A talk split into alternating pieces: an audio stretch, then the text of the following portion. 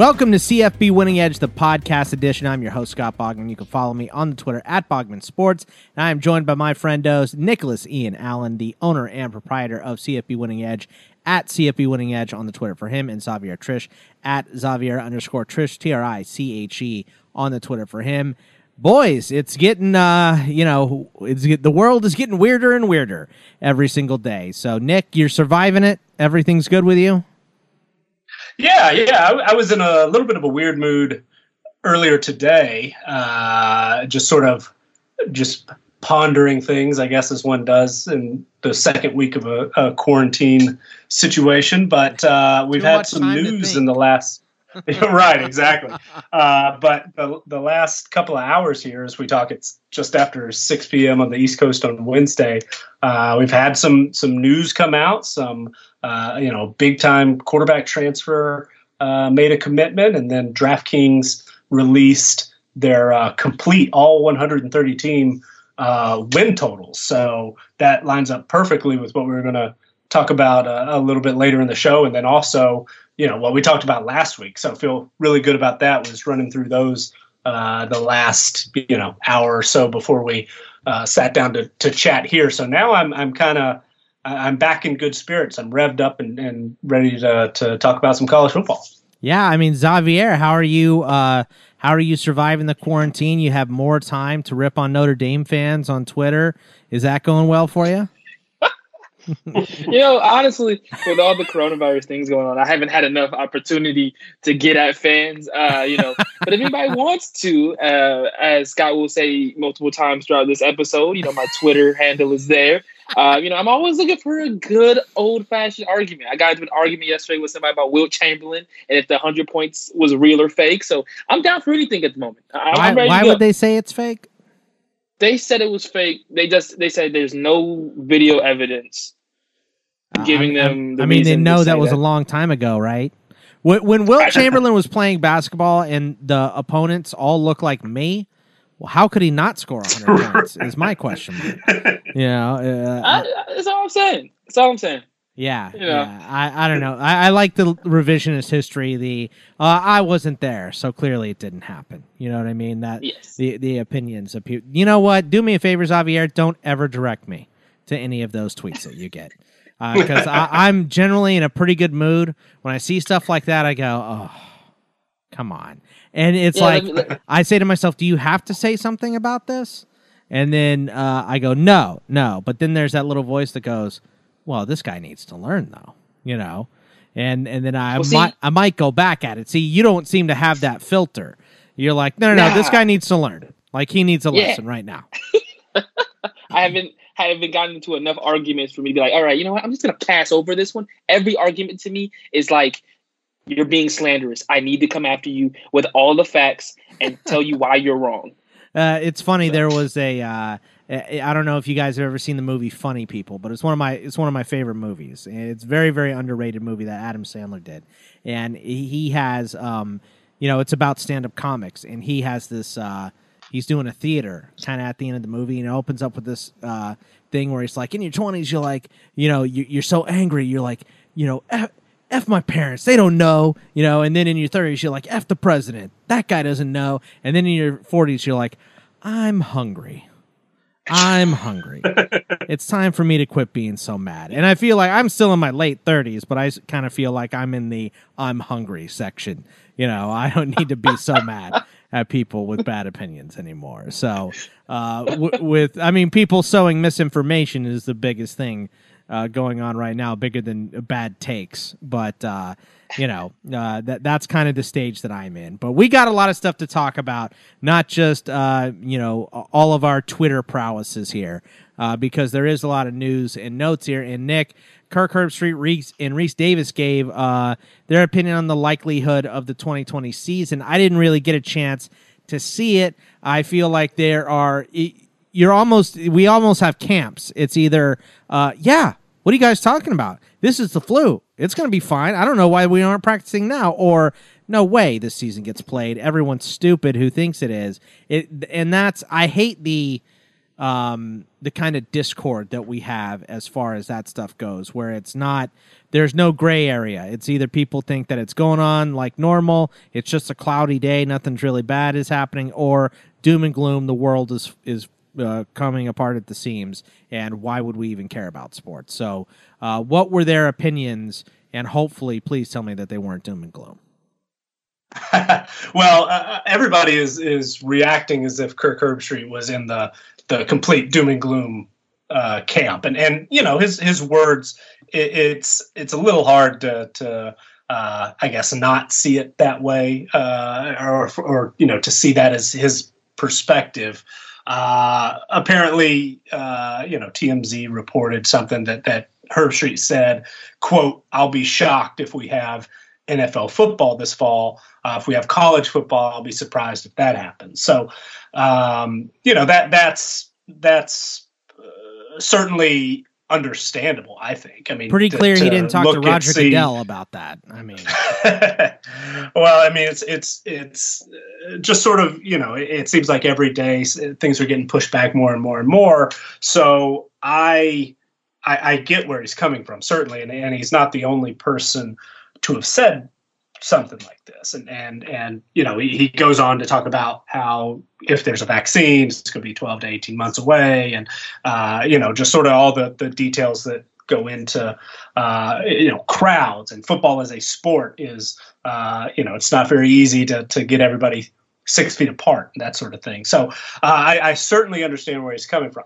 Uh, his his uh, good friend and, and uh, colleague at ESPN, Rece Davis, uh, took I think maybe more of the the approach that you are uh, hoping for of of kind of a an optimistic tone, a, a, wait and see. You know, I'm, I'm hopeful that we will have football in the fall. Was was kind of the the gist of his opinion, and and I guess I'm I'm sort of in that camp. I mean, I, I certainly am, am, no expert on, on any of this, and, and people much smarter than me are in charge of, uh, you know, will, will have a say into what actually happens when we have football, if we have football. Um, but I, I, you know, I've seen some some chatter uh, online about how college football, in particular, is so vital to each individual institution that it, it really kind of uh, in, in some way college football almost has to happen for, for some of these schools especially uh, lower division schools that or you know smaller conference schools even at the fbs level that rely on uh, revenue from college football to, to sort of keep the, the rest of the athletic department afloat and and you know some institutions themselves uh, are potentially in trouble if, if certain revenue streams are lost, including, of course, uh, tuition, which is uh, going to be an issue if, if people aren't able to go on campus in, in the the fall. I mean, I saw earlier today Ohio State said that they're not going to have uh, on campus uh, summer semester, which is kind of a kind of a big deal, especially if you're looking ahead to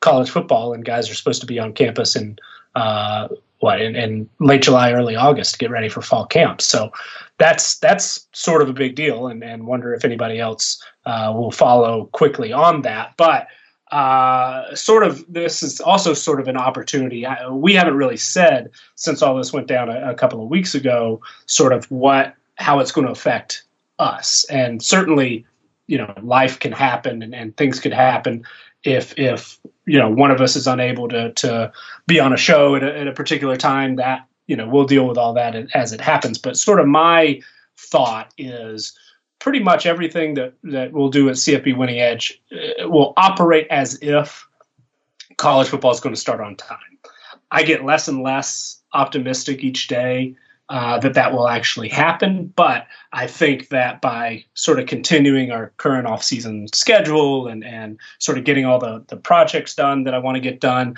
it'll put us in a, a really good place whenever you know college football is able to to kick off. And and so until there's any sort of official uh, postponement or cancellation or anything like that, you know, as long as real life, the real world doesn't get in the way, uh, we'll just sort of operate as as usual, as if everything was was going to be on schedule. So uh, figured that could use Herbstreit's uh, thoughts and, and then, you know, Rece Davis's uh, hopefully a little more optimistic take, uh, or at least, you know, people are, are, are uh, out to get uh, Herbie, it, it, seems, for having such a, a pessimistic look on it. But uh, thought it was a pretty good opportunity to sort of address our near term future. And, and basically, the long and short of it is, uh, for now at least, things aren't going to change very much for us. Yeah, yeah, exactly. So, uh, you know, a- a- as long as there's no official announcement, nothing changes with us. And even if there is an announcement of things getting pushed back, I think we can still probably, you know, li- like like you just said, Nick, unless uh, something changes where, uh, you know, I have a different work schedule, Xavier has a different work schedule, maybe even you, you know, as long as our schedule is has the ability to stay the same, we're going to keep putting out shows. So um, that that's and, and what you have for, to look forward to. Absolutely, and and uh, our patrons have already seen a, uh, an uptick in uh, some content on the site. Uh, a couple of uh, couple of things were up uh, within the last couple of days already this week. So that I hope is is going to continue as well. That you know now that some of the the bigger projects are either complete or the the of the uh, the light at the end of the tunnel. I, I, am starting to see on some of the, the big big projects. Uh, I have a little bit more time to to sit down and, and write out uh, more thoughts and and sort of go deeper into what some of our numbers are. And, and so excited about that as well. So really, in, in a lot of ways, hopefully you'll be seeing uh, more of us in, instead of less of us, uh, at least through you know written content uh, coming up in the next few months. And, and, Xavier, I mean, you've been out of school for a while now, right? I mean, uh, what's going to happen with with your semester? Are they going to do it online? What's going on there? So so far, all of it's online. Um, we have no real word on what's going to happen in the summer. Um, luckily for me, I'm at the back half of my college career. Actually, I'll graduate in the fall, so I'll be all done this year, hopefully. Um, my classes can be online this summer. I don't have to go on the campus. So, in the case that they shut down all campus classes for the summer, I'll still be okay. Uh, but there are no words of that yet um, happening, and there's no real word on what might happen in the fall either. So everybody's kind of sitting on pins and needles down here in Georgia, trying to figure out what we're going to do. Um, I can only imagine how stressful it is for kids who lived on campus because yeah. luckily for me, I live at home with the parents. I only live like 30 minutes from campus anyways. Um, so I don't, I didn't get displaced in this situation.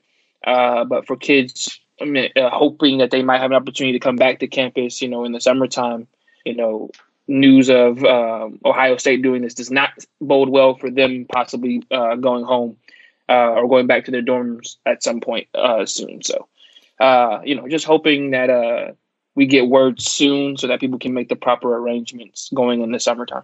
Yeah, it's weirdness abound for everyone. I mean, I, yeah. I, I did see some positivity. I mean, I watch a lot of. Uh, I don't know if you guys know who Tom Segura or Bert Kreischer are. They're stand-up comedians, and they have a bunch of podcasts and stuff, and they're involved with Dr. Drew a lot. And they've talked to Dr. Drew, who's been on mm. the news all over the place.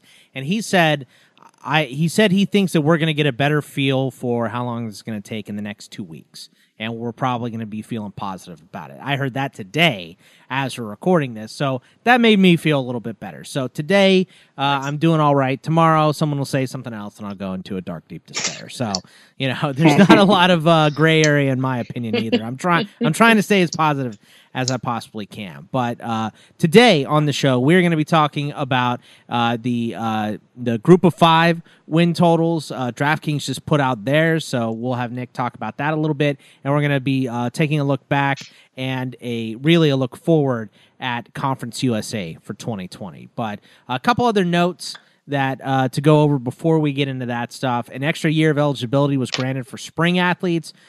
Football could see a similar rule if the season is greatly impacted, but we're going to have to wait and see uh, what happens there. Obviously, nothing canceled for the fall yet, and the NCAA said no, we're not granting anything because right now it seems that, that it's going to be status quo and those sports are going to go on. So fingers crossed.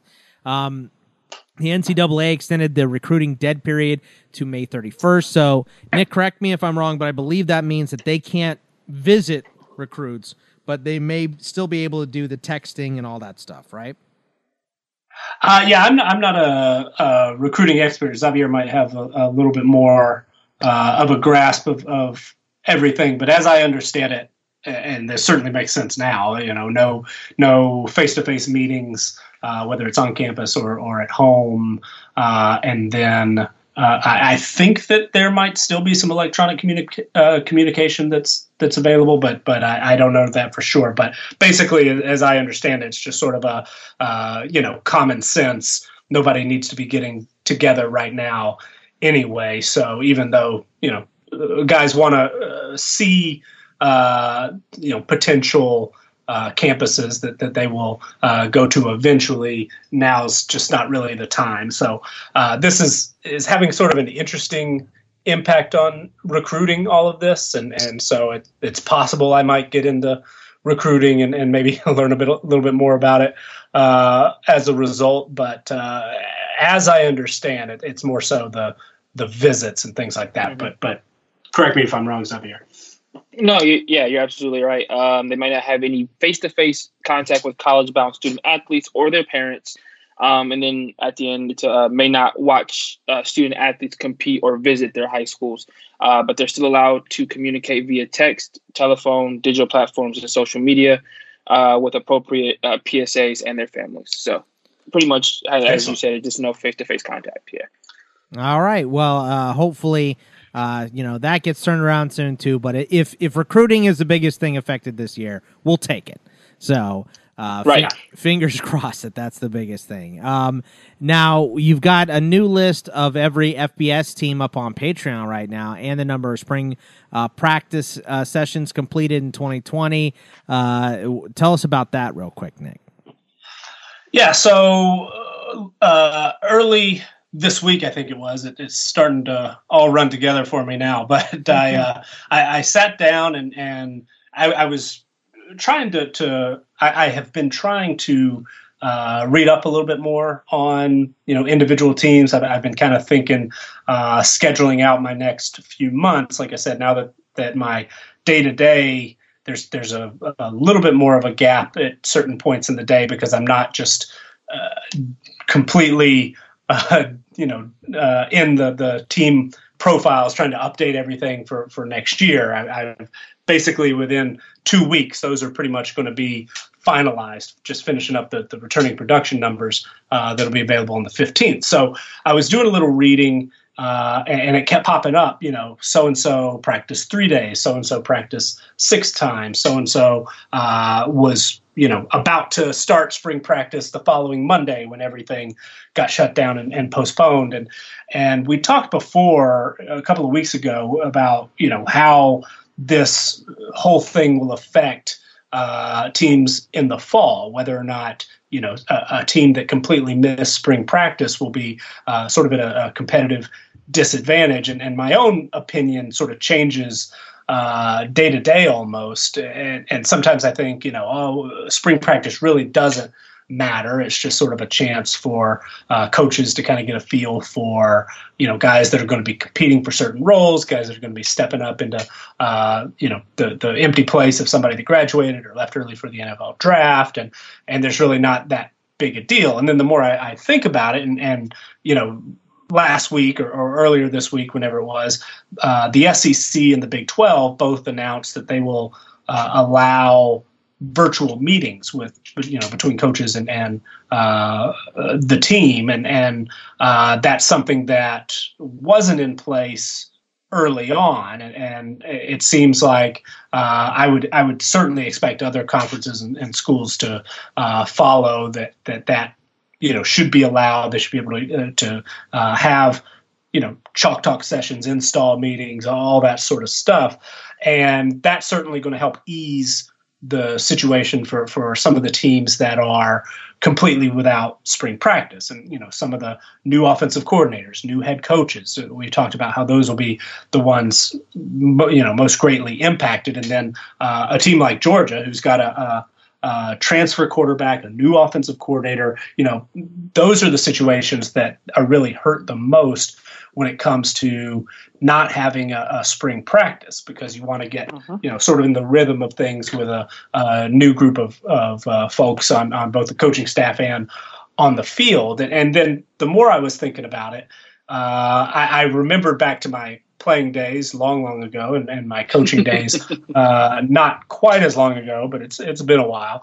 And uh, you know, it, it dawned on me. You know, you can you can show a kid and uh, or a young man uh, something on on a whiteboard or, or on a uh, on an iPad or, or whatever it is, and it might, you know, he, he might think he gets it. He might think that he understands it, but then when he gets out on the field, really it just hasn't clicked yet. Sometimes it, it, actually just takes running through it on grass to sort of get it right for that light bulb to, to come on. So uh, that that's just sort of been on, on my mind a little bit. I think the virtual meetings are, are certainly going to help. I think the teams that were able to get most of or a complete uh, spring uh, session. There were only three teams that got all 15 practices, if if uh, if memory serves.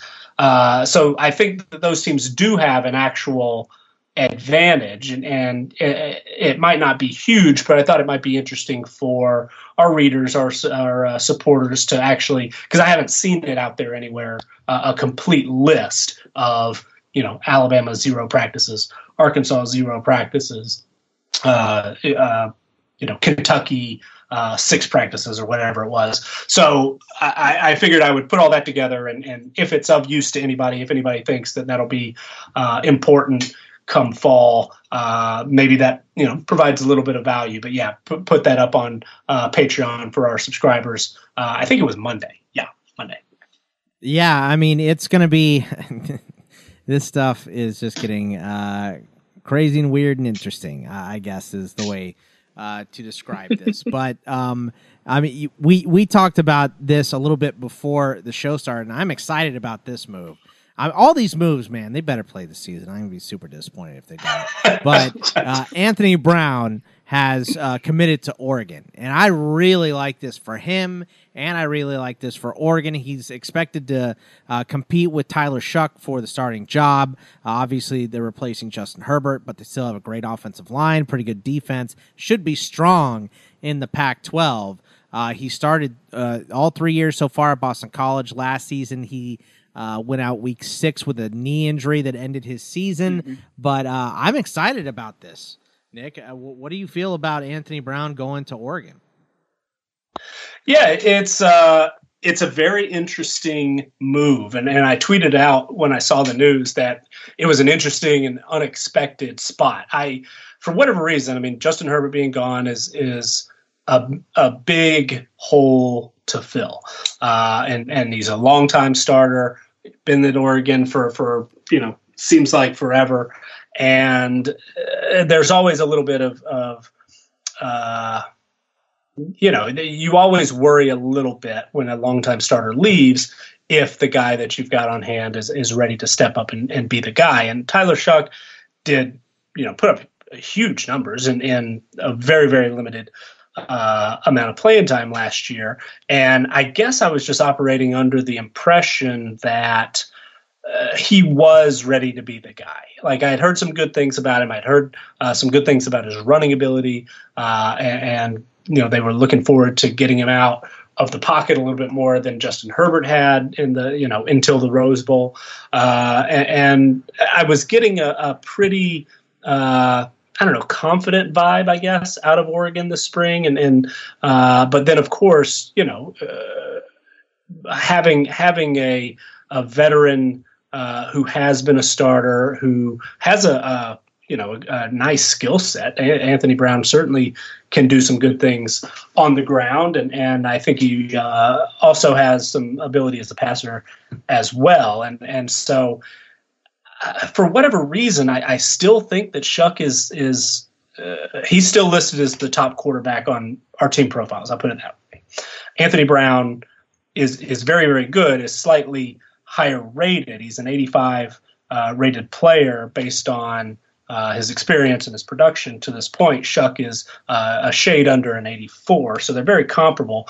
But for whatever reason, Shough being on campus, I, I, give him a slight edge here, but I think it's certainly possible that Brown, if healthy, uh, is able to to compete for that job. And and uh, I was I was having a conversation. Uh, I actually have a, a, slow draft going in a, a, college fantasy football mock draft, and and we've talked about our buddy Mike Bainbridge uh, a couple of times before, and and he's the one that set it up, and and uh, immediately after the news he selected Anthony Brown in the I don't know eighth round or whatever we're in, and and I just yeah I just wrote you know haha Mike because uh, you knew he was going to be on top of it, and asked him you know I said it seems like a nice fit, and do you think he's really the the surefire starter? And he bring, he brings up a good point. I mean if you if you're bringing in a senior grad transfer, probably that player is going to start 99 percent of the time. Yeah, that's what and I was mentioned that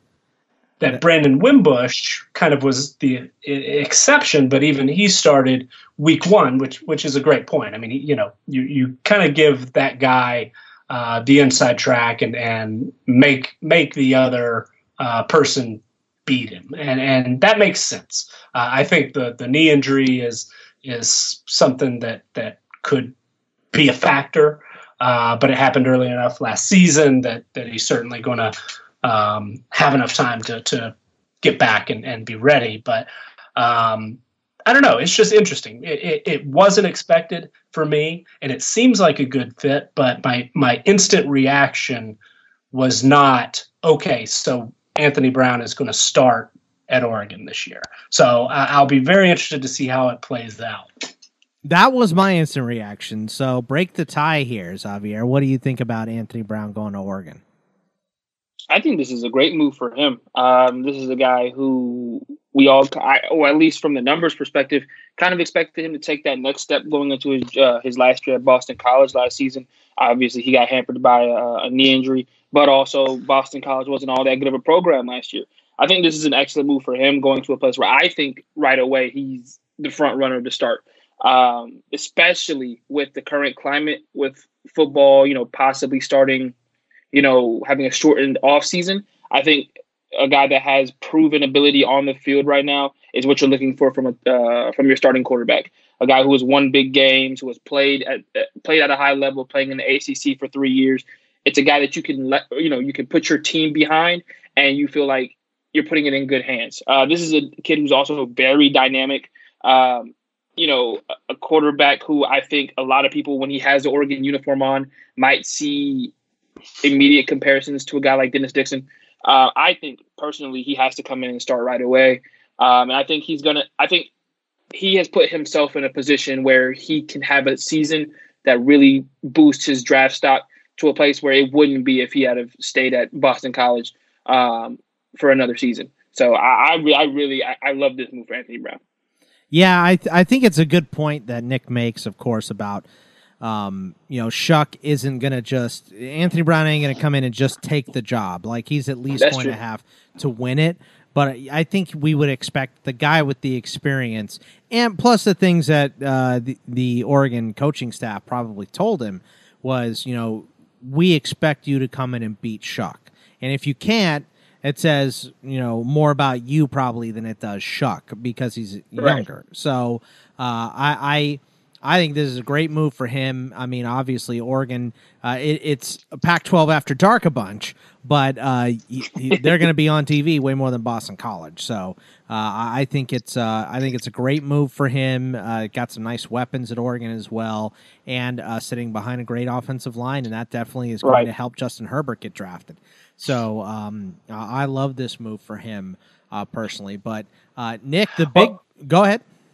Well, I was the the last point that that I uh, wanted to bring up is the thing that gives Brown maybe a, a better chance than I would have originally thought is Joe Moorhead just got there. So new offensive coordinator. It's a completely new system. Right. And Shough was able to to uh, go through a, a few practices um, and was able to you know have meetings in the in the winter and and uh, in the spring and is currently you know, able to, to go through and have meetings if, if and when the Pac-12 uh, opens that up to, to members of the conference. But um, that does limit, you know, sort of level the playing field a little bit. Something that didn't, I mean, it registered with me, but it didn't quite uh, click that, like, oh, that's right.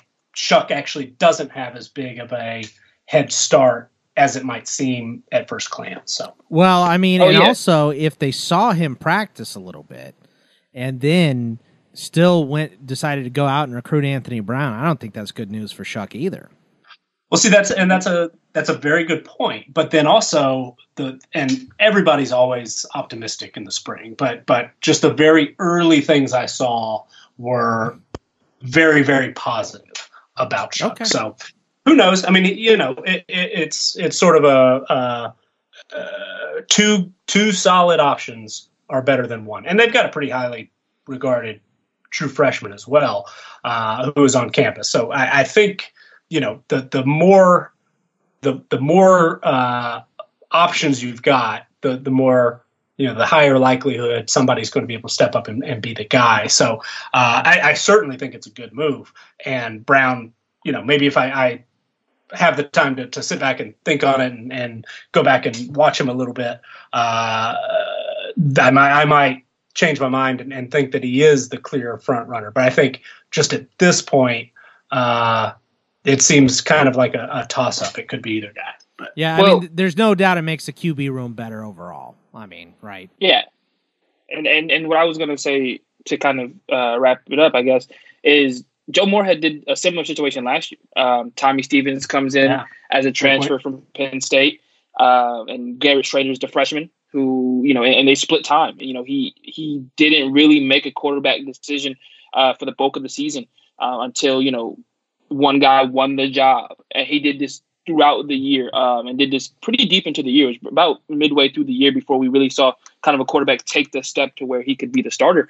Um, but if that's the case, that also bodes well for Anthony Brown because you know he's getting a guy who has shown that he's going to let you win your job or lose your job.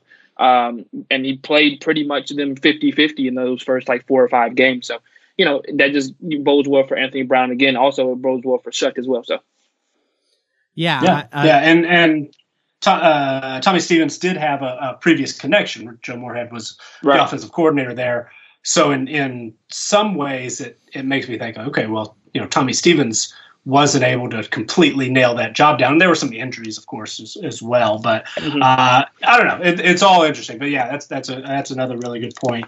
Is that he obviously, you know, he's gone through the process and, and thought it was important enough to add another uh, veteran guy to the mix like he did at Mississippi State. So yeah, I mean, I think there's a great chance that Brown plays. He could play a lot, and he might be he might be the guy. I don't know. Now, now, Nick, DraftKings released win totals. Uh, was that today that that happened as we're recording this, or was it yesterday? Uh, I know that you're excited because we have some outliers for sure. I, I am excited, and, and uh, it, it's one of the things that brought me out of my funk a little bit.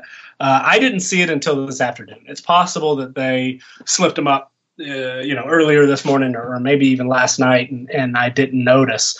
But uh, we talked about it last week. I, I, told you guys it was coming. That I expected them to, to release these pretty soon, and and uh, uh, we do have some outliers. We talked about a few of them uh, last week, and then I put together a list of the 19 biggest outliers and, and got that up for our patrons as well and and we'll talk about you know several of the the G5, but um, of of the uh, comparing our win total projections to the official numbers that that the odds makers at DraftKings put up, uh, overall. Our, the difference in the two was was roughly half a win, which on one hand made me really happy because as I was going through the list and, and looking at them, and I was like, man, that you know we're we're you know a quarter of a win different here. We're you know 0.1 away. Oh, we're oh this is sort of a big one. We're we're almost a full point, and it, it made me think like, man, you know, we're we're thinking so much like the odds makers. There's not really a whole lot of uh, huge differences here, uh, but of of 130, we had 19 that actually had a, a difference uh, greater than one win in either direction. So either we had them, you know, one win or more uh, above the, you know, to, to take the over on whatever the win total is, or, or a win or more uh, below. And, and our biggest outlier uh, was actually two wins different. So I, I felt pretty good that we had uh, a lot that were very, very close. Uh, and I felt also good that we had uh, a decent chunk that there was some difference. So it, will give a good opportunity to see, you know, if we have a better read on some of these teams than DraftKings does, and and that list includes Utah. We talked about uh, last week was was one that we're uh, higher on than we expected the odds makers to be, and, and that was true. They are one of the bigger outliers. Uh, Washington State's in that list, Nebraska, Purdue, West Virginia, Michigan State, Boston College, and Oklahoma. So all of those our win total projection is either uh, one win or more. Had too many uh, wins higher. for Oklahoma, huh, Nick? yeah. Oh, sorry, that's not Oklahoma. That, that's a that's a typo on my part. Oklahoma State. Ah. Oklahoma State. Yeah, no, Oklahoma. We we basically had it right on Damn. their number. I think Scott got really happy for a second. Yeah, yeah, yeah. yeah now I'm back so, down in the in the dark area. Thanks a lot. Nick. Yeah, sorry. appreciate that. so Oklahoma State was uh, was one that that which is an interesting one. I, I don't know if we uh, we might have time to, to go deeper on some of these maybe in a in a future show, but uh, it, it's a good opportunity to see one sort of where we stand, and, and I I feel pretty confident in, in a lot of our numbers. I was I was more pleased than displeased that over a hundred of them were you know very, very close. Uh, and then it's also an, opportunity to sort of explore some of these outliers. Are they outliers because we did something wrong, or are they outliers because uh, maybe we, like I said before, have a, a little bit better read? So uh, interesting to, to, to dive into some of these uh, group of five win totals and, and maybe talk a little bit about some of the other outliers on our list as well. All right, let's take a look at the AAC first, Xavier, here. And I'm having a hard time pulling a number off of these win totals that I don't like for the AAC. I think these are pretty in line. Is there one that sticks out to you here? Yeah, uh, you know, maybe giving Cincinnati one more win, um, but all of my possibles would just be maybes. Um, when I look at this list, I think there's not a team out there that they have right now that just makes me go, "That's ridiculous," or eh, maybe you're underselling them a bit. Uh, like I said, I think Cincinnati at eight wins, maybe a little low. Uh, they do uh, come back with their starting quarterback. That defense has eight returning starters, and we know how good that defense was all last year. Uh, so maybe they can go, they can pull out nine wins, especially with me thinking that the only other co- uh, competition in the conference is probably UCF and Memphis going into this year. Um, so that bodes well for a nine win season for them at least. Uh, but other than that, I don't see anything else. Nick, I mean, uh, uh, these numbers for the AAC specifically look great. Uh, was there one to you that you saw and you went, ooh, you know, uh, g- gave yourself an ulcer about? yeah, well, so so there are two of our outliers are, are in the AAC, and and uh, overall felt decent about the the pretty much the the the uh, sort of absolute value of the the difference is going to be a little bit bigger in, in the G5 conferences, and, and that's somewhat to be expected. Uh, we've talked in the in the past about how our uh, numbers against the spread are, are better for Power Five conferences, and, and one of the big uh, priorities for me in the off season was to to tighten it up and, and get better at uh, G5, and and so uh, I I wasn't shocked that we had some outliers in the AAC. Overall, our numbers are about uh, two thirds of a win off. Uh, which is a little bit higher than than the overall group, and part of that is because Navy is actually one of our bigger outliers. They're they're pretty high on our list. We have Navy winning uh, five and a half games roughly, and that's almost two wins uh, lower than DraftKings. They have Navy at seven and a half, and and that's the one that makes me nervous because uh, we talked a little bit last week about the Mountain West, and Air Force was a team that we only had favored in two games. We had them projected to win about five games, but they they still uh, just completely overshot. And Navy was a team we were pretty low on last year as well, but they improved so much, and they have Malcolm Perry, and he was just incredible. And they went off and had a really, really special season. So Navy and, and Air Force and Army to uh, another extent, they're really, really difficult to project because they recruit basically two-star guys and they recruit a ton of them. So you you are more likely to get a Malcolm Perry type guy who's going to just sort of explode onto the scene and be a perfect fit for a triple option offense and can really take over a team. But then on the other end, you know the the talent level is much much lower from a roster strength standpoint that, that we always talk about. Our numbers you know they they count each of those two stars and unless there's a guy that puts up uh, a ton of production which because the rosters are so big it's difficult for a guy to get a starting job until you know junior senior year. So it's difficult to really boost uh, or build up those production points. I'm always very nervous about a team like navy that we might be sort of under uh, valuing them. That said, Malcolm Perry was a special player. Played the premium position at quarterback. I'm not quite sure if Perry Olsen is that guy. Uh, so I'm I'm I'm willing to to go with the under and say, okay, there's there's probably a pretty good chance.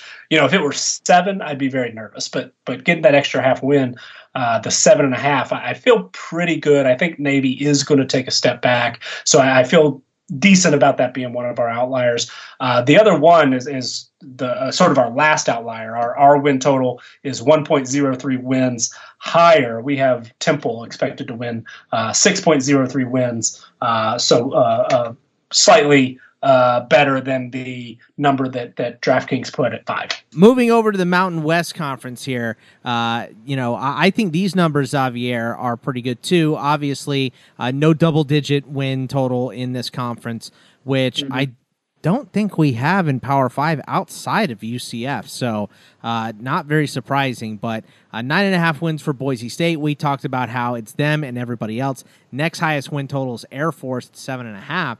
Is there one for the Mountain West that jumps off the page at you here? Well, yeah, you know, last week I was talking about uh, how high I was on Wyoming, and I'm going to stay with that uh, confidence. So I think five and a half wins is a little low. I think they'll be more than a, uh, than, be a bowl team. Uh, so I think seven wins is where I have them at going into next season.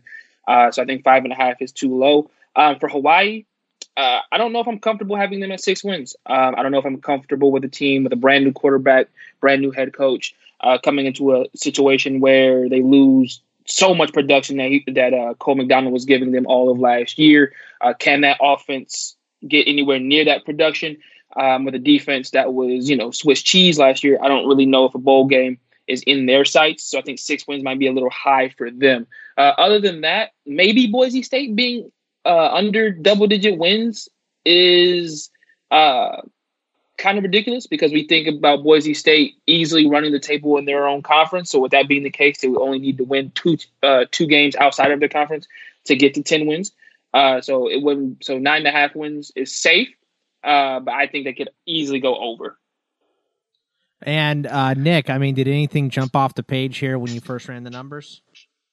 Yeah, so uh, Boise State's official win total, what what DraftKings put up, was ten. So uh, okay. uh, we're at nine. We're at nine and a half, and and that's uh, perhaps a, a, a, little bit low. But um, you know, if, if, we were to round that up, if they get if they go ten and two, then then they would push, and and you know that's not what you're rooting for, of course. But uh, our numbers do see, as we talked about last week, Boise State is a, a clear, clear favorite in the Mountain West. But there's sort of a, a pretty fat middle, I think, in, in the Mountain West this year, where uh, I wouldn't be shocked if somebody you know jumped up and, and bit them somewhat like BYU did last year, and and of course it would happen to have, have to happen twice. Uh, but they do play Florida State again, and, and uh, they do play BYU. So those are games that they're capable of, of losing as well. So I feel I feel decent that, that we're uh, just a shade under the the uh, the ten that that DraftKings posted.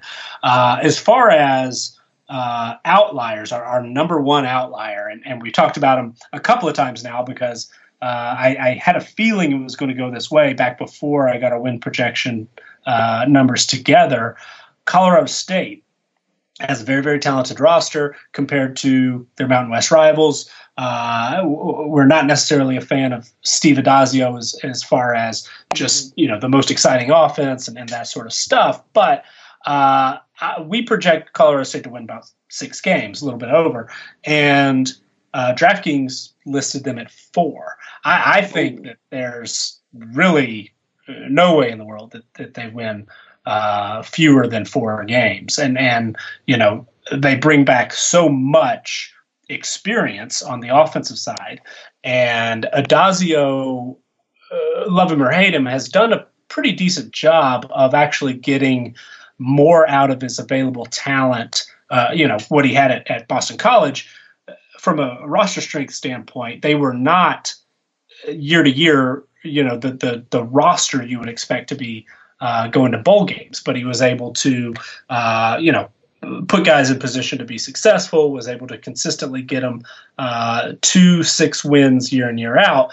Wasn't of course able to get much more than that, but um, did did a good enough job uh, with what was on hand. And at Colorado State, now he has a little bit more on hand than most everybody else. I mean, they're you know ranked second to uh, Boise State as far as our roster strength number. So I feel pretty good about that one. I think we've got a better read on Colorado State than uh, the odds makers. So th- they're our biggest outlier. Uh, the only other one is Fresno State, which the odds makers have uh, six is their win total. We have roughly seven and a half. And we talked again last week. We were too high on Fresno State in uh, 2019. So there's a, a, the potential for us to be too high again, but you know the the two previous years they were coming off back to back double digit wins. Uh, so I, I, feel like there's certainly a, a, good opportunity for them to bounce back in in. Uh, 2020. I, I, think that both Colorado State and Fresno State, you know, we're not we're not touts. We're not saying these are the best bets or you know any any of that. But I, I, feel pretty good about our numbers in both of those. That those two are capable of of hitting the over. Now, conference. Hey, Nick, go ahead. I was I was going to ask you what the number was because I know we talked about how UNLV could be a team that surprises a lot of people. Um, do you uh, what was, do you remember what DraftKings had uh, for UNLV as far as their win total in comparison to ours? Uh, UNLV has it listed as three. So okay. we're we're over for them as well. Uh, we have almost four. Three point eight four is our our official uh, you know uh, total uh, win projection. So rounded that up to four, and I think that's reasonable, uh, especially if like we talked about Armani. Uh, what Rogers. is Rogers? Yeah, if, if Armani Rogers is is you know back to what he was as a as a redshirt freshman or, or a, a, sophomore, I think that there's certainly a, a, good opportunity for UNLV to, to get to four for sure. Okay. Now, Conference USA, we don't have to go too deep in uh, on because we're obviously going to be talking Conference USA in a minute here. Uh, but you know, I, I, don't think there's many surprises here either. Xavier, UAB with the highest win total. FAU probably a better team, but a harder schedule. Yeah, they've got eight. Uh, Louisiana Tech here seven and a half. Uh, Marshall had a great year last year. They're six and a five, uh, six point five. Southern Miss seven point five. So anything jumping off the the board here for you, Xavier? Yeah, maybe just uh, UAB being the highest win total. I know you just hit on the hit the nail on the head with FAU having a tougher non conference schedule, so it obviously knocks them down a peg. Um, I'm just thinking at UAB, and you know we'll talk about them later. But first thing to come to mind is will they have any head scratching losses like they had last year that may drop that win total down, um, like they did last year against teams like Missouri, Tennessee? Um, other than that, nothing. Uh, Nick, are were you pretty happy with these Conference USA numbers? So Conference USA, it'll be interesting, and we can certainly get into it uh, a little bit, you know, a little bit more later. We're we're higher on Old Dominion.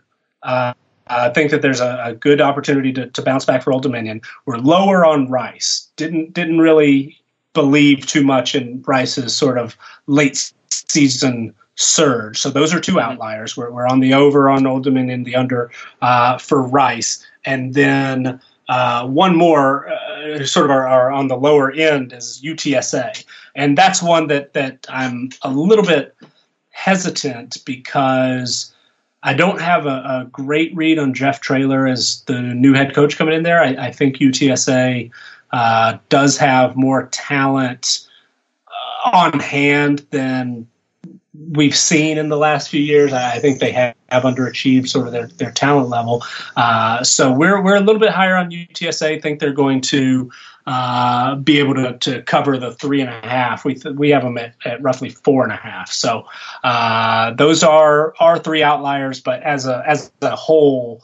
Uh, the, the difference is, is 0.6 wins. I mean, it's very much in line with the other two conferences so far, as far as ours compared to to DraftKings. So in in the same ballpark, but uh, there are uh, three outliers that that could uh, potentially provide some value if if uh, we've got our, our numbers in order.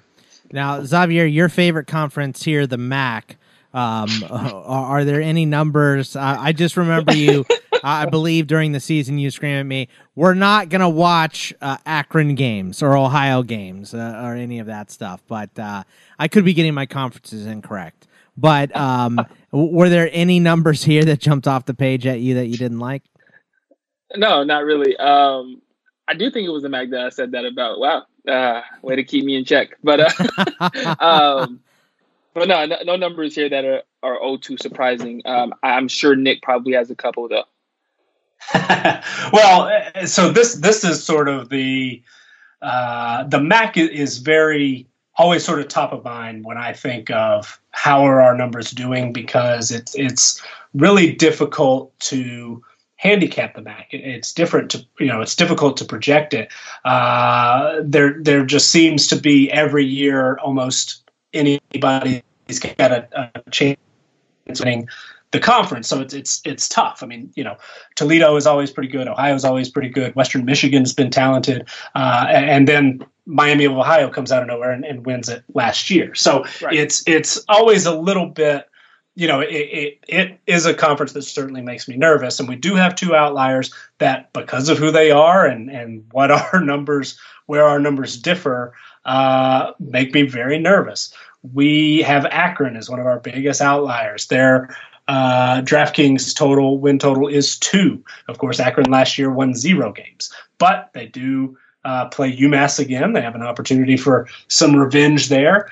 They're similar talent level with a lot of teams in the MAC, so uh, it, it's certainly conceivable, uh, almost expected that they win at least two games, and then our numbers actually have them winning closer to three and a half. So, uh, or excuse me, I have them closer to four. So uh, I, that might be a little high for Akron, but you know, I, I, think that three wins is certainly certainly possible. They brought in some decent uh, transfers, including a running back who was at uh, Indiana in the past, and, and could be a, a guy to be sort of a, a, you know a Mac workhorse of sorts, and, and might be able to get them pointed in the right direction. Quarterback Kato Nelson had a, a pretty rough year last year, but he's really one of the more talented quarterbacks in the MAC. So uh, if he's able to, to stay out of trouble and stay on the field, and and uh, they're able to uh, you know more out of the running game, which was historically bad last year. Uh, Akron certainly, I think, is capable of how, of, how big is know, getting at least two wins and closer to four. How, how big is me, the bet going to be that you put on Akron, Nick? That's what I want to know. Half a, half a unit, half oh, a unit okay, on these right. for me. So, so not you know these, these are just sort of uh, to give us something to do in the meantime. You know, you can't bet on anything else right now unless you know something about Belarusian football. You know, Belarusian hey. soccer. So yeah, yeah. I mean, uh, it's that marble racing. That's all we got. So right, uh, you know, right. it's uh, there's a lot of bets on the weather recently, so the weather's become very, very interesting. You know, uh, and, and, you got to factor in climate change and all that stuff. It's too much for me. It's too much for me. I'd rather factor in war and, and, and other kinds of stuff. But uh, the, the, we've got the Sun Belt here, Xavier. And you know what? Now that I'm going back to it, it was the Sun Belt that you yelled at me about, specifically Texas State because I was interested in a Texas State. Who are they playing? I think it was Texas State, Wyoming. And now you're all over Wyoming. Uh, yeah. So you're welcome, by the way. Uh, I got you uh, interested in, in, Wyoming last year. I'm going to take credit for that uh, because I wanted to watch that Texas State game, and of course, it was not on television. But um, you know the the win totals here. I don't think it's that surprising. It's you know Lafayette was good last year. We project them to be good this year. App State is always the best team in the Sun Belt, it seems. So we have them at nine and a half, uh, the closest to double digits outside of UCF here. So um, I, I think these numbers are pretty damn solid once again. Yeah, um, I think that the only team, obviously, I'm going to be a little bit of a homer here. I think Georgia State at four and a half is a little low. I think this is a team that had for them defensively had a really good recruiting class. Um, obviously, they bring in Jamyest Williams, uh, who played at South Carolina, to head the class. Um, and I think that you know, yes, we lose Dan Ellington um, to graduation, uh, but this offense, for the most part, comes back. The O line comes back. Um, we lose, I believe, we only lost three starters on offense um, to an offense who was putting up historic numbers for Georgia State last year, and at times was the most potent offense outside of UL Lafayette in uh, the Sun Belt last year. Uh, if that defense can come around, and you expect it to, with uh, with losing only two starters on the defense, um, it's it's it's very well possible that they could win six games uh, at the most, so or at the least. So um, I think four and a half is a little low. I, I, know it's being cautious, but that is the only thing I'd say. Nick uh, Xavier, so, clearly a total homer.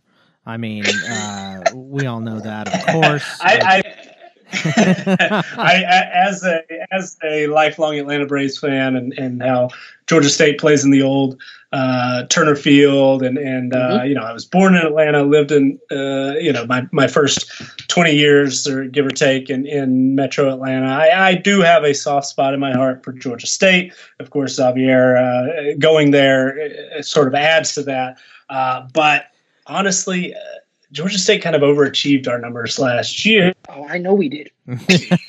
and this is how they gang up on me. They're both Georgia guys. and then they so. lose uh, Dan Ellington. They lose their top running back, who, who had a, a, an excellent, especially down the stretch, uh, season. And and you're absolutely right. I mean, they're, they're experienced on the offensive line. They're experienced at receiver. That's important.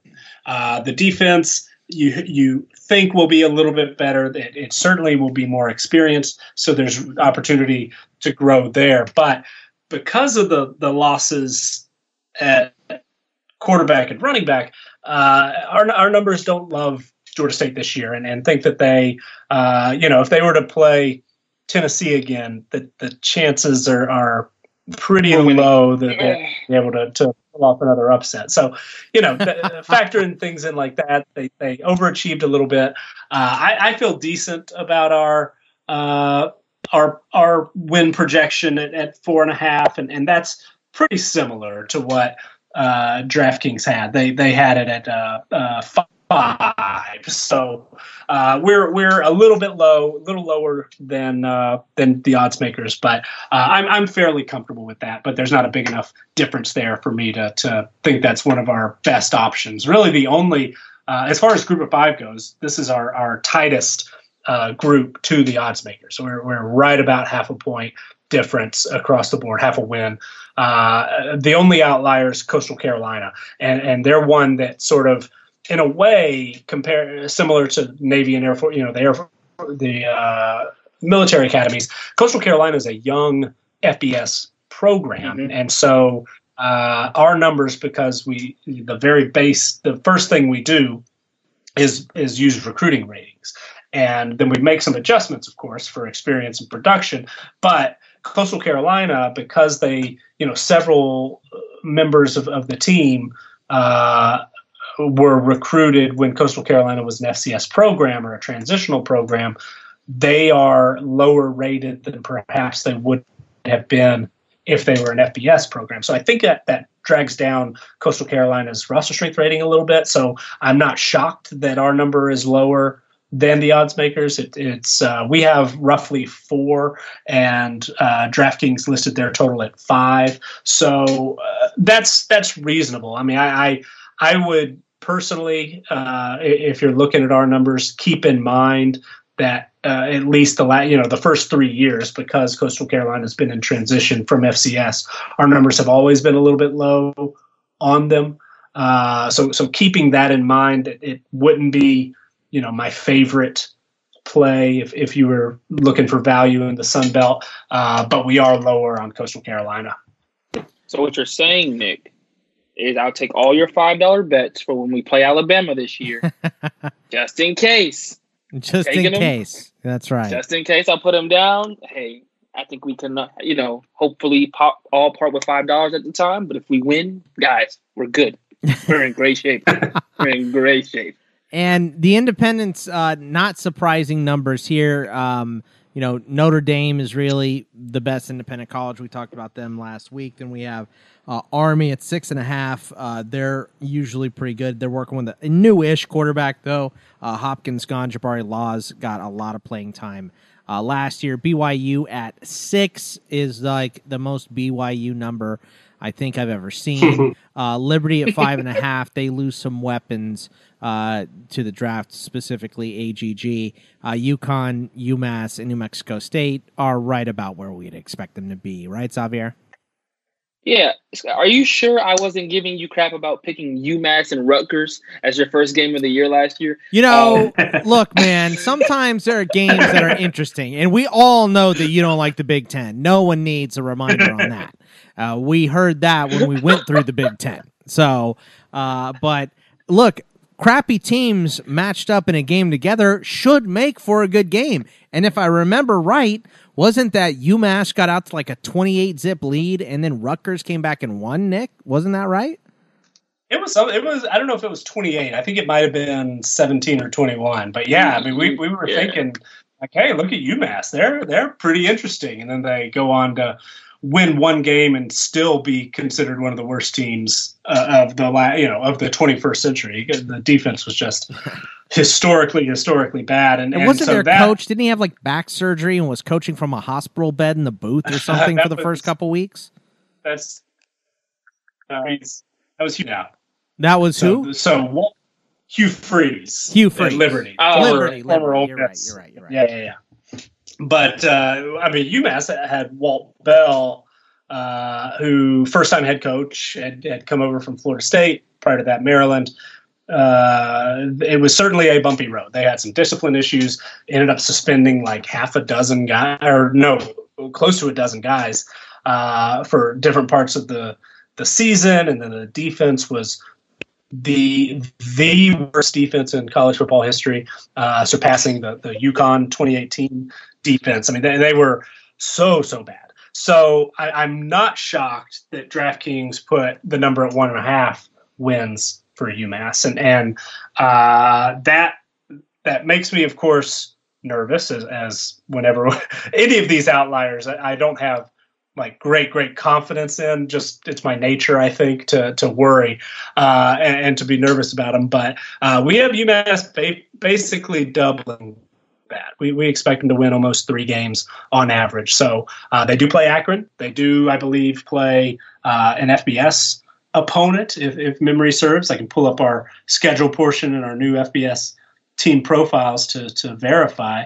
Uh, but umass is is yeah, they play Albany. So uh, they play UConn, they play Albany, they play New Mexico, Akron, New Mexico State. Those are all winnable games. So I, I think they will. Uh, I think they will win at least two. So so I put myself into it. I'm confident. Lock it up. Best bet. Blah blah blah blah blah.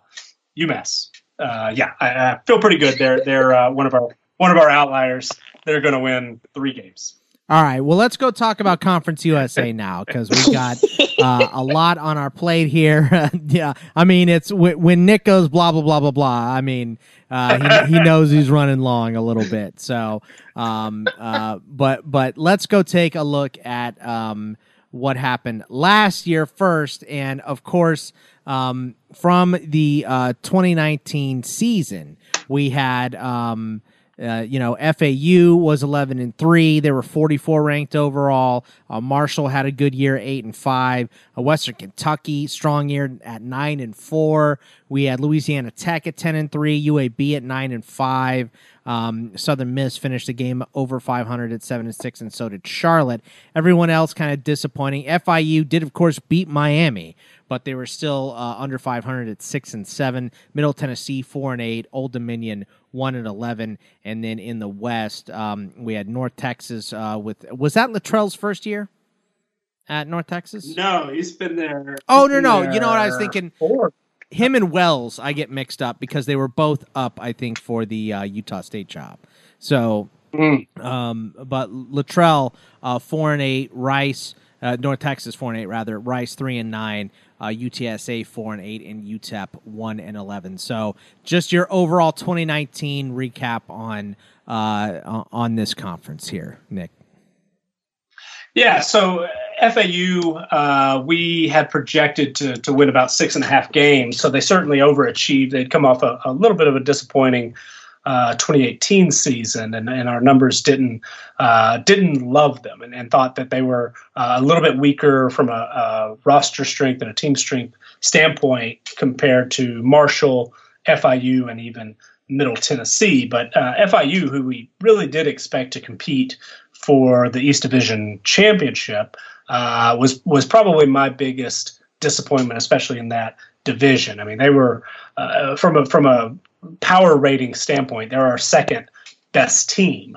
Uh, though we didn't necessarily, you know, we, we did have Marshall as our number one team, had them expected to win the East and, and uh, had them favored in 10 games. They fell a little bit short. Uh, Western Kentucky we only had favored in, in two games. But, you know, as we've talked about before, the way we sort of total up all the uh, individual game win projections and, and, count the wins, we did expect them to win uh, almost five games on average. So our, our you know, combined win projections were certainly better.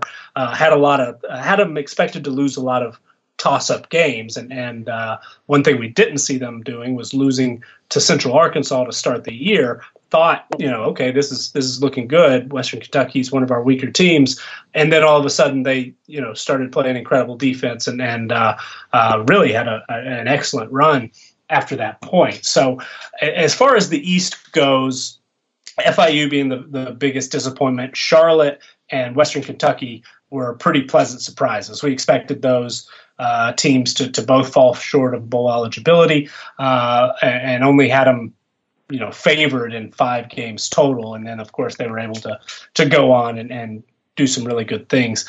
In the West, Louisiana Tech was our our favorite, and they they really were the strongest team all year, except for when they lost three of their starters to uh, suspension for two games late in the year. Lost both of those games when they were in a division race, so that really uh, sort of hurt them, of course, and, and uh, had them come up short of our preseason expectations. Uh, but they weren't quite as disappointing as North Texas. I mean, we had Mason Fine uh, was a 100 rated player based on all of his production going into a senior year, and and they just really couldn't get it together. Fine was banged up a little bit. Uh, they had some injuries at, at both the running back and receiver positions as well. So all of that sort of culminated in a, in a pretty disappointing season. UAB, meanwhile, was able to take advantage of uh, a really, really weak schedule and, and come out on top uh, in in the division. But uh, the rest of the, the West sort of lined up pretty similar to what we expected. Thought Southern Miss would be good, not great, uh, and didn't really see much out of UTSA, UTEP, or, or Rice. So and Xavier, your feelings on the 2019 for Conference USA?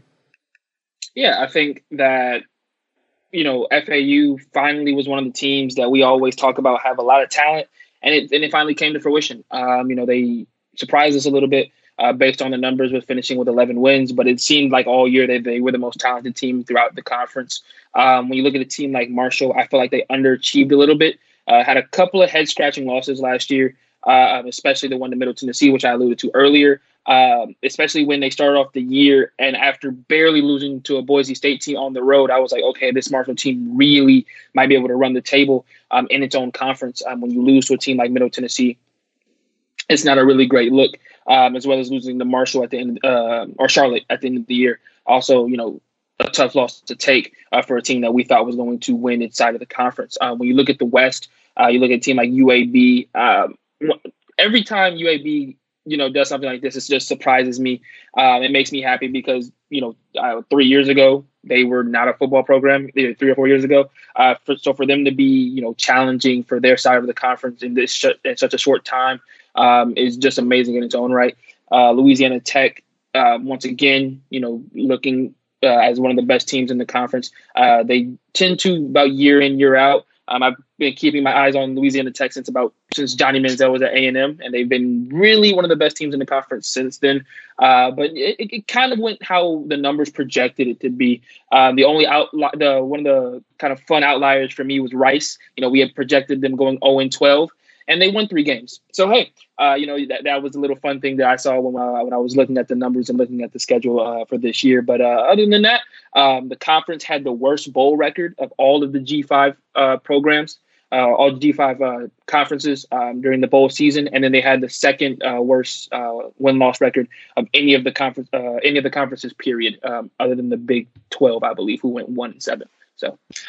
I, I, on your point about Rice and, and it's it's important sort of for the the uh, conversation we just had and, and last week as well with the win total. So mm. uh, we we did have Rice projected as the underdog in all 12 games. So if we're just, you know, going through and, and putting that, uh, you know, who, who should win, who, who's favored to win, they were on the wrong end in all of them. But because we total up each win percentage. So there were some games where they had a 10% chance. There were some games when they had a 25% chance, whatever it is. It actually uh, worked out to, if we were to play that uh, schedule, you know, 100 times or 1,000 times or 10, whatever, uh, we would expect have expected them to win 2.38 games. And they ended up winning three. So I, I it's it actually worked out fairly well on Rice. So, it, you know, keep that in mind for the you know uh, thinking about the the previous conversation we had is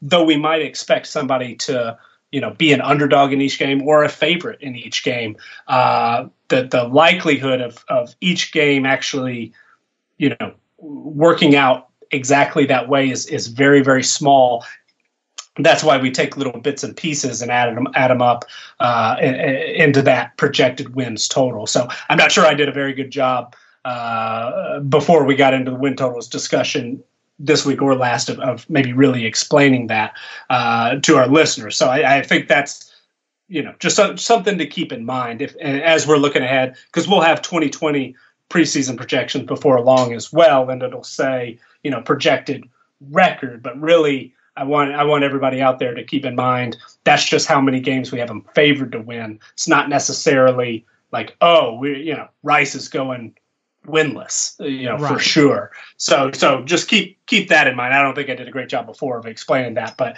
when we do look at 2020 uh, preseason projections, I just sort of want everybody to be familiar with that. And looking at 2020, uh, no, we have no Conference USA teams in the top 50.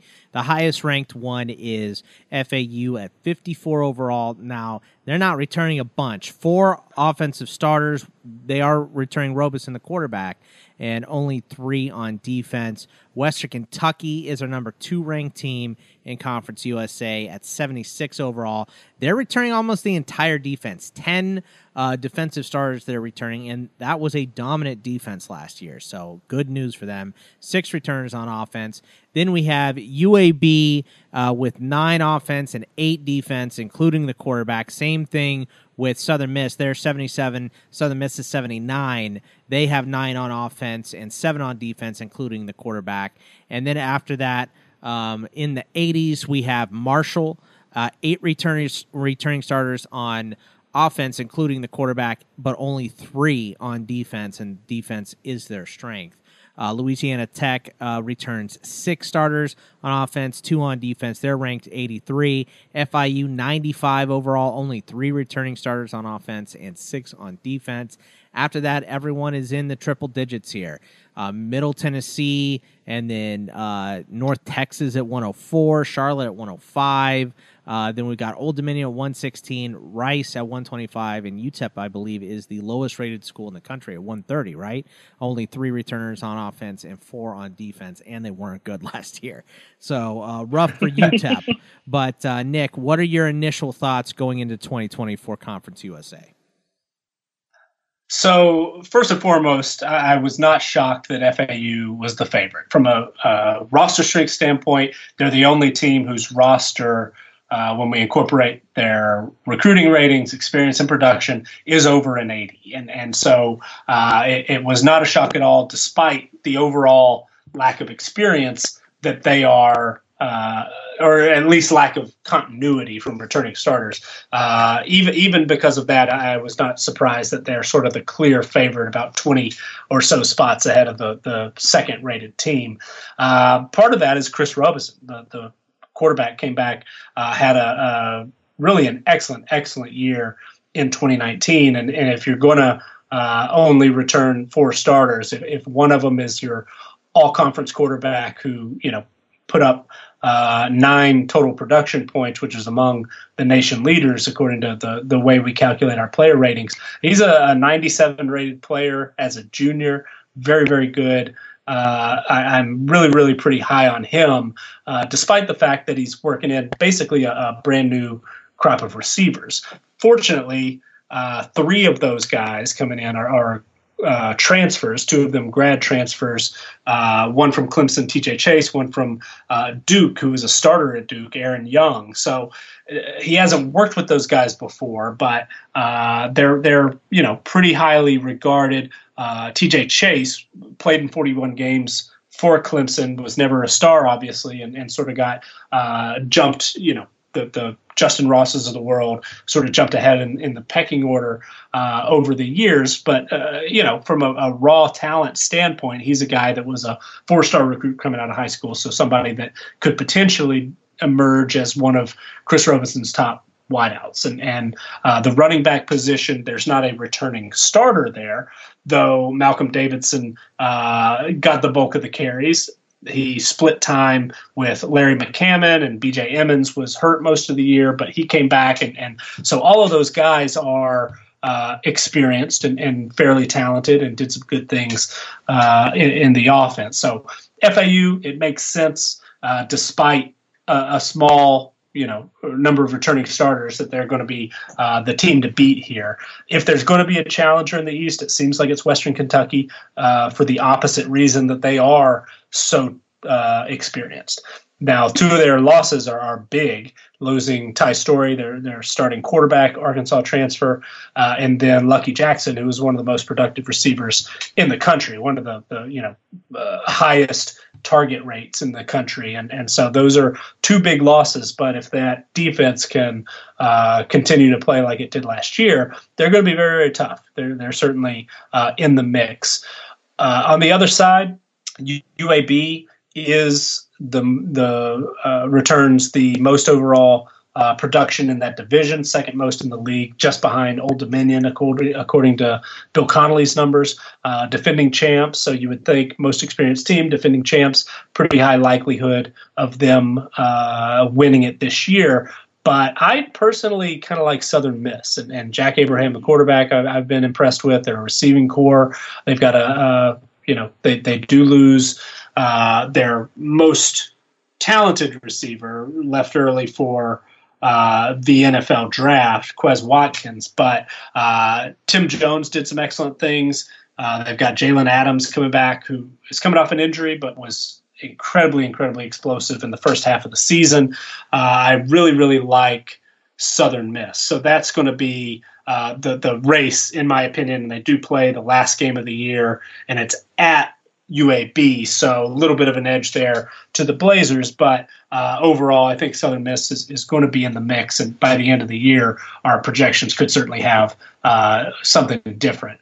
Louisiana Tech losing uh, J'Mar Smith at, at, quarterback. We saw what happened to them without him last year. But keep an eye for Luke Anthony, who's a transfer from Abilene Christian, uh, grad transfer, did some good things at the FCS level. Uh, comes in with eight total production points, including three last year. So he's he's got an opportunity to step in and, and uh, be the starter. Should challenge Aaron Allen, who got the start when Smith was suspended last year. North Texas, I think, has an opportunity to bounce back, even though they lose Mason Fine, even though uh, they had a, a, a transfer with uh, Rico Bussey. We don't know where he's going to end up quite yet, but it's not going to be North Texas.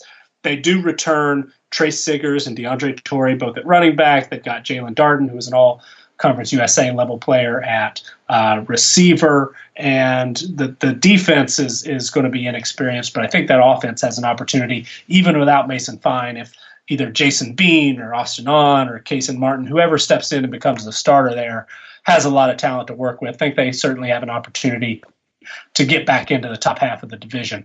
Uh, UTSA, Rice, and, and UTEP we're just not that high on.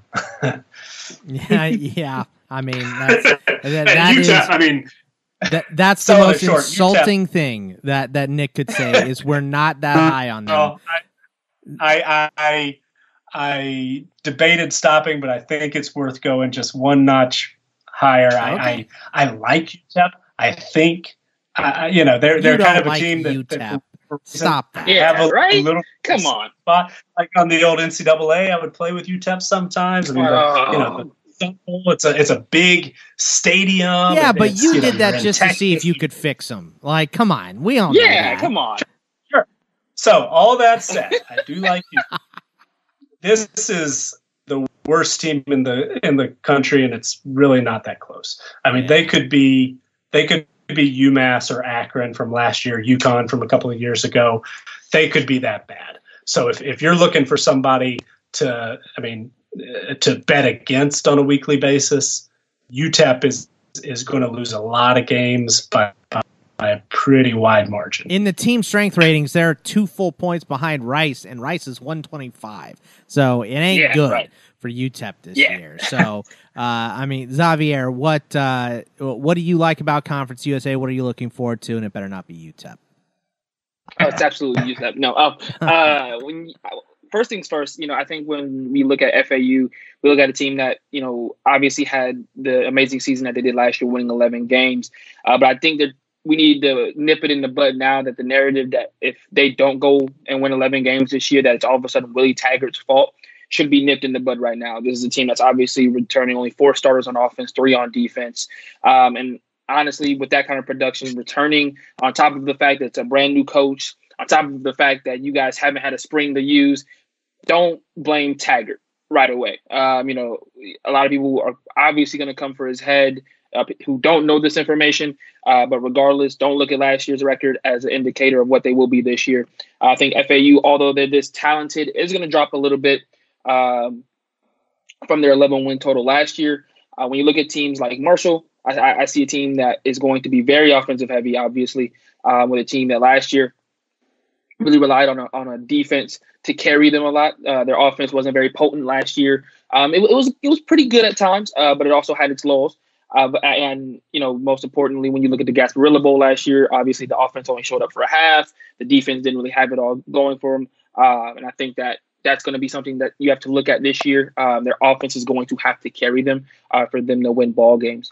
Uh, you know, we hit it on the head uh, with Middle Tennessee. You know, being a team last year that could upset a team like UAB, um, returning offensive starters, uh, being at eight, being the being that they're getting their quarterback back, um, I think it's going to be really bo- bode well for them. Um, you know, I think Middle Tennessee is a team that has the opportunity to win more ball games than what they did last year.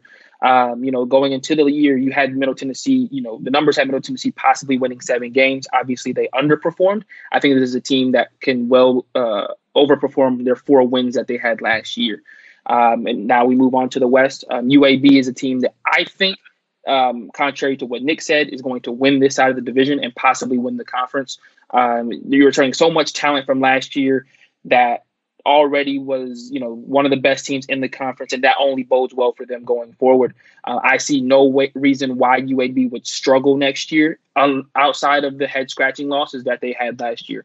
Uh, they if they fix those things, I think you fix that with experience um, and, and being up for every game and not, you know, letting any team, you know, get by you or looking over any team. I think that fixes that, and I think they run the table. Uh, their only other competition, obviously, is Southern Miss in this side of the uh, on this side of the conference. Um, other than that, I don't really think I have anything else to say.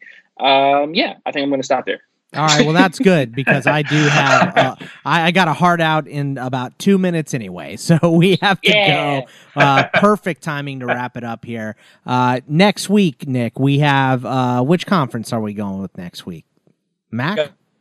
At the MAC next week. That's right. All right, Thursday. Xavier. MAC and then the Sun Belt and the Independents. Right, right. So, uh, I mean, get ready for Next Xavier's Thursday uh, on a Wednesday. yeah, I- explosive l- uh, uh, look at Akron, uh, of course, and uh, Miami of Ohio, and all of his favorite MAC teams. So remember, you can. F- I, I I ran out of time talking about Bowling Green was our other outlier. Uh, we're, we're, much higher on Bowling Green. Yeah, uh, yeah. Now save uh, it for next week, Nick. Save Sorry, it for next week. We can't we can't have it here. So uh, follow us all on Twitter at CFB Winning Edge for Nick, of course, at Xavier underscore Triche, uh, T R I C H E for him on the Twitter, and at Bogman Sports for me. And uh, stay safe out there, wash your hands, and we will see you guys next week. Take it easy, everybody. CFB Winning Edge is a Patreon supported outlet. The more support we receive, the more value we're able to bring to our listeners, readers, and users. There are several projects on our wish list for the 2020 college football season, including written previews, a weekly newsletter, and expanded podcast schedule. However, we can't grow without your support. Join us at patreon.com slash CFB Winning Edge for details.